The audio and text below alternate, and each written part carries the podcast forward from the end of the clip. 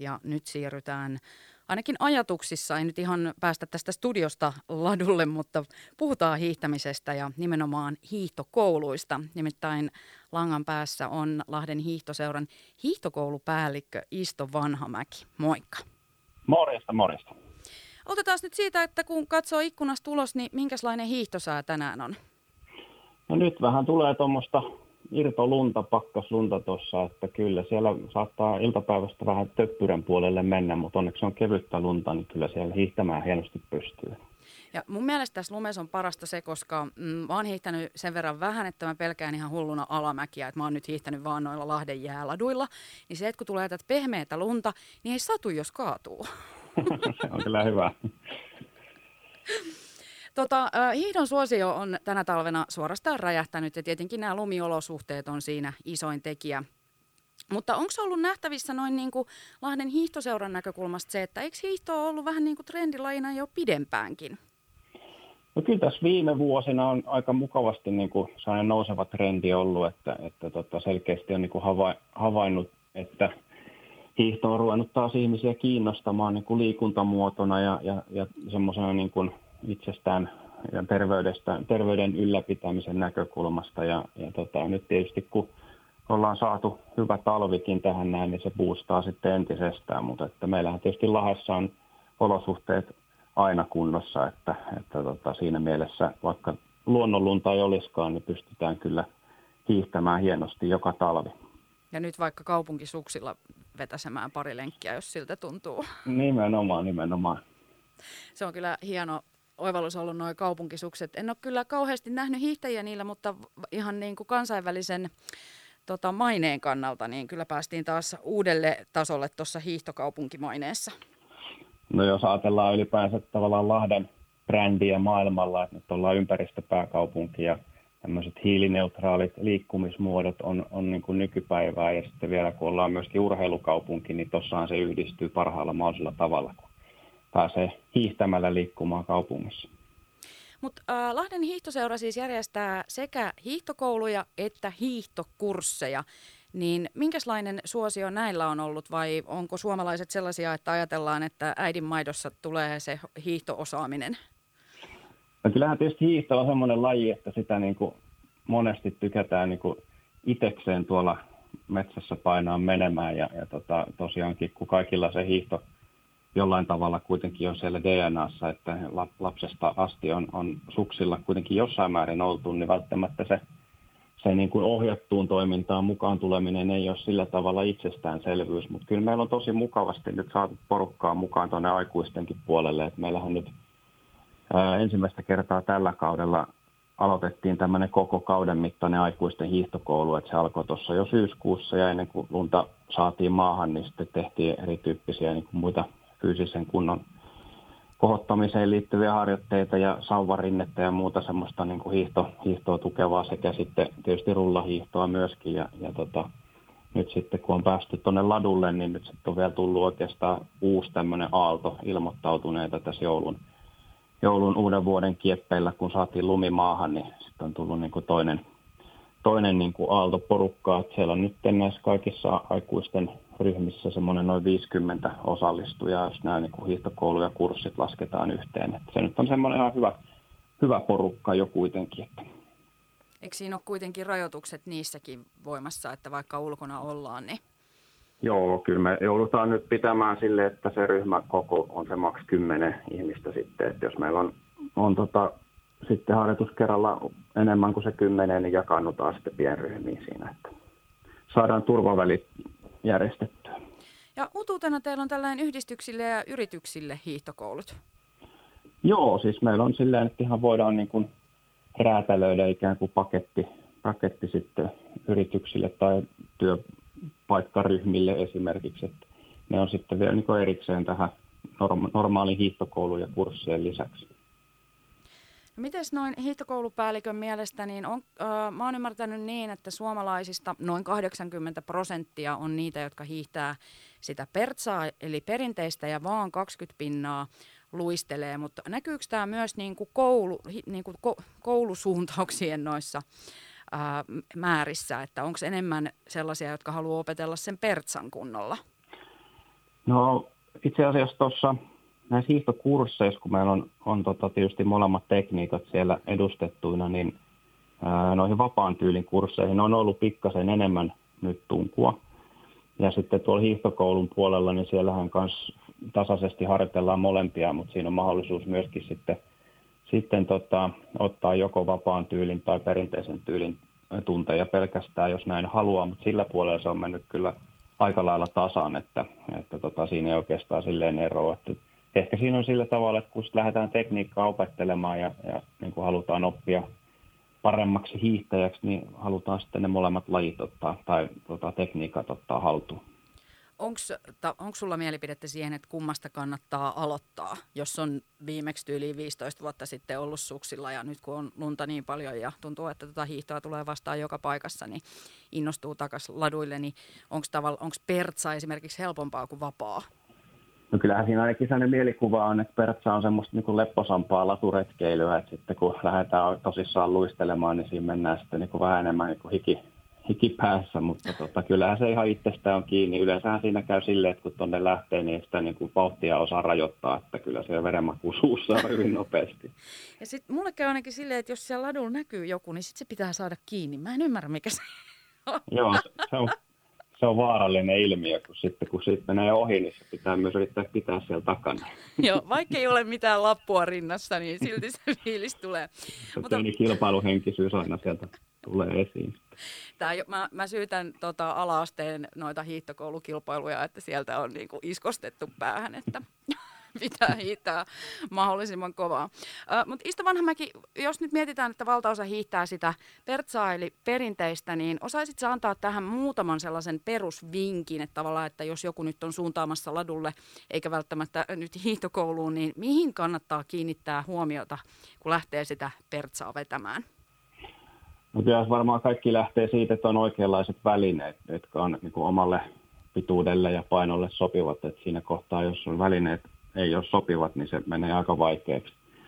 Ja tota, tietysti meillä on Lahessakin hyviä, hyviä tota, liikkeitä, joista saa, saa asiantuntevaa opastusta, että jos uusia suksia lähtee hankkimaan, niin kyllä siinä kannattaa niin kuunnella, että mitä se tota, asiantuntijat siitä sanoo, että minkälaiset ne kannattaa olla. Että siitä se periaatteessa lähtee, mutta ei sitä kannata toisaalta sitten pelätä, että, että tota, tärkeintähän siinä on kuitenkin se, että sinne ladulle lähtee ja, ja tota, nauttii siitä niin kuin tekemisestä. Että, ja muistaa sen, että ei lähde liian kovaa, koska sitten se muuttuu ehkä vähän tuskasemmaksi. Että semmoisella lepposalla, iloisella ulkoilumielellä, niin siitä se kaikki lähtee liikkeelle. Ja yrittää unohtaa sen kilpailumielen. niin, niin, jos pystyy. niin. No tota, äh, sitten kiinnostaa tietenkin, kun ollaan näistä teidän hiihtokouluista ja hiihtokursseista puhuttu, niin mikä se on Lahden hiihtoseuralla politiikka? Onko teillä antaa niin kuin lainavälineitä vai pitääkö olla omat? No meillä ei valitettavasti ole semmoista mitään välinepankkia, että pystyttäisiin sieltä niin kuin, tota, välineitä lainaamaan, mutta kyllähän noita aika hyvin, hyvin saa käytettynä hankittua esimerkiksi tuolta niin kuin nettikirppiksiltä ja muualta.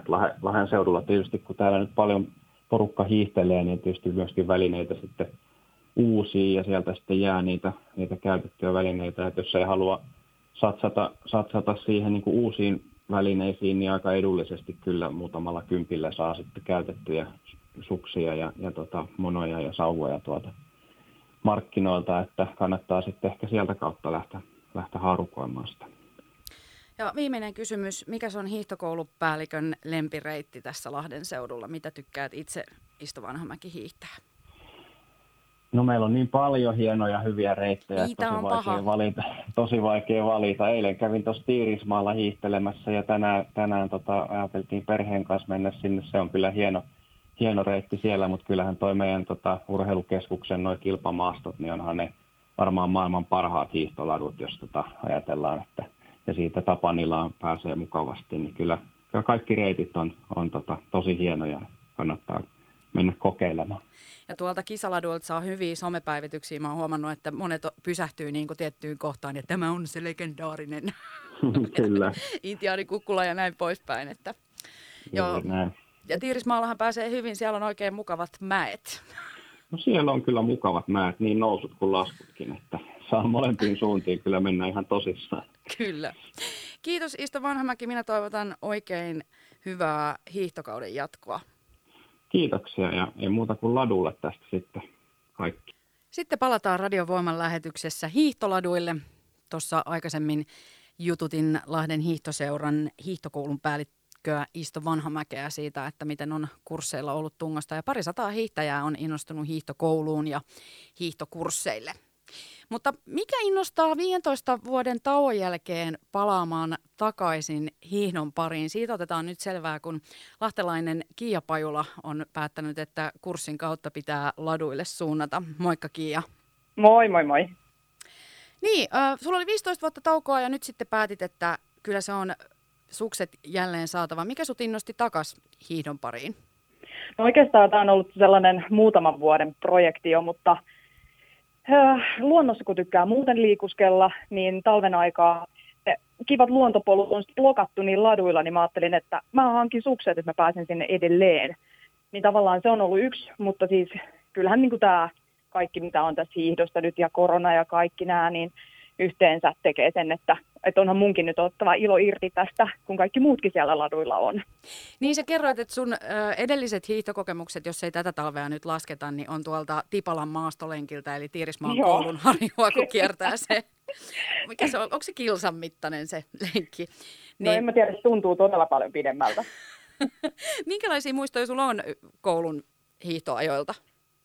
No ensinnäkin siis yläasteaika. Ää, muistaakseni silloin mentiin aina kouluun, vaikka kuinka paljon olisi ollut pakkasta, niin joku kikkana nahkarotsi päällä. Että niin kuin tavallaan ne urheiluvarusteet ei myöskään ollut ihan hirveän kondiksessa, niin se ei välttämättä ollut ihan kaikista niin kuin mukavin kokemus, mutta tota, kyllä mun mielestä on silti hyvä, että se oli osa sitä meidän liikuntaa. Se jotenkin kaikessa siinä sellaisesta ö, inhottavuudessaan kuitenkin kuulu siihen. Niin, eipä taida olla suomalaista, jolla ei olisi kokemuksia siitä, että koulussa on hiihdetty. Että kyllä jokainen suomalainen on jotenkin suksien päällä jossain vaiheessa ollut. Joo, ja siis kyllä mä muistan kaikista jotenkin sellainen hirveän kokemus, no nyt oli toki ala-asteella, mutta mun tosi hyvä ystäväni Hanna halusi lähteä hurjastelemaan mäessä, ja kaikki muut odotti siellä alhaalla, taputti käsiä yhteen ja huusi, Hanna, Hanna, Hanna, hän tulee sieltä, komeella kaarella suoraan lentää siihen meidän kaikkien eteen ja murtaa sormensa. Ai. Kyllä. Mutta se oli ta- tavallaan, että taas muisteltiin sellainen, että sä olit niin rohkea ja hurja, että tulit ihan täysin sieltä, että kaikki muut vaan auras. no mites muuten, äh, hiihtohan on tunnetusti välinen laji, niin miten no tota... No sitä se, sitä se on. miten tota sun suksien hankinta, oliko vaikea päättää, että mitkä ostat? Joo, siis tota, no itse asiassa ei ollut kauhean hankala päätös, kun mä menin sinne urheiluliikkeeseen, niin siellähän ei ollut enää jäljellä kuin näitä ää, hieman hinnakkaampia suksia, mutta kun sukset oli saatava, niin sitten oli otettava ne, mitä siellä oli jäljellä.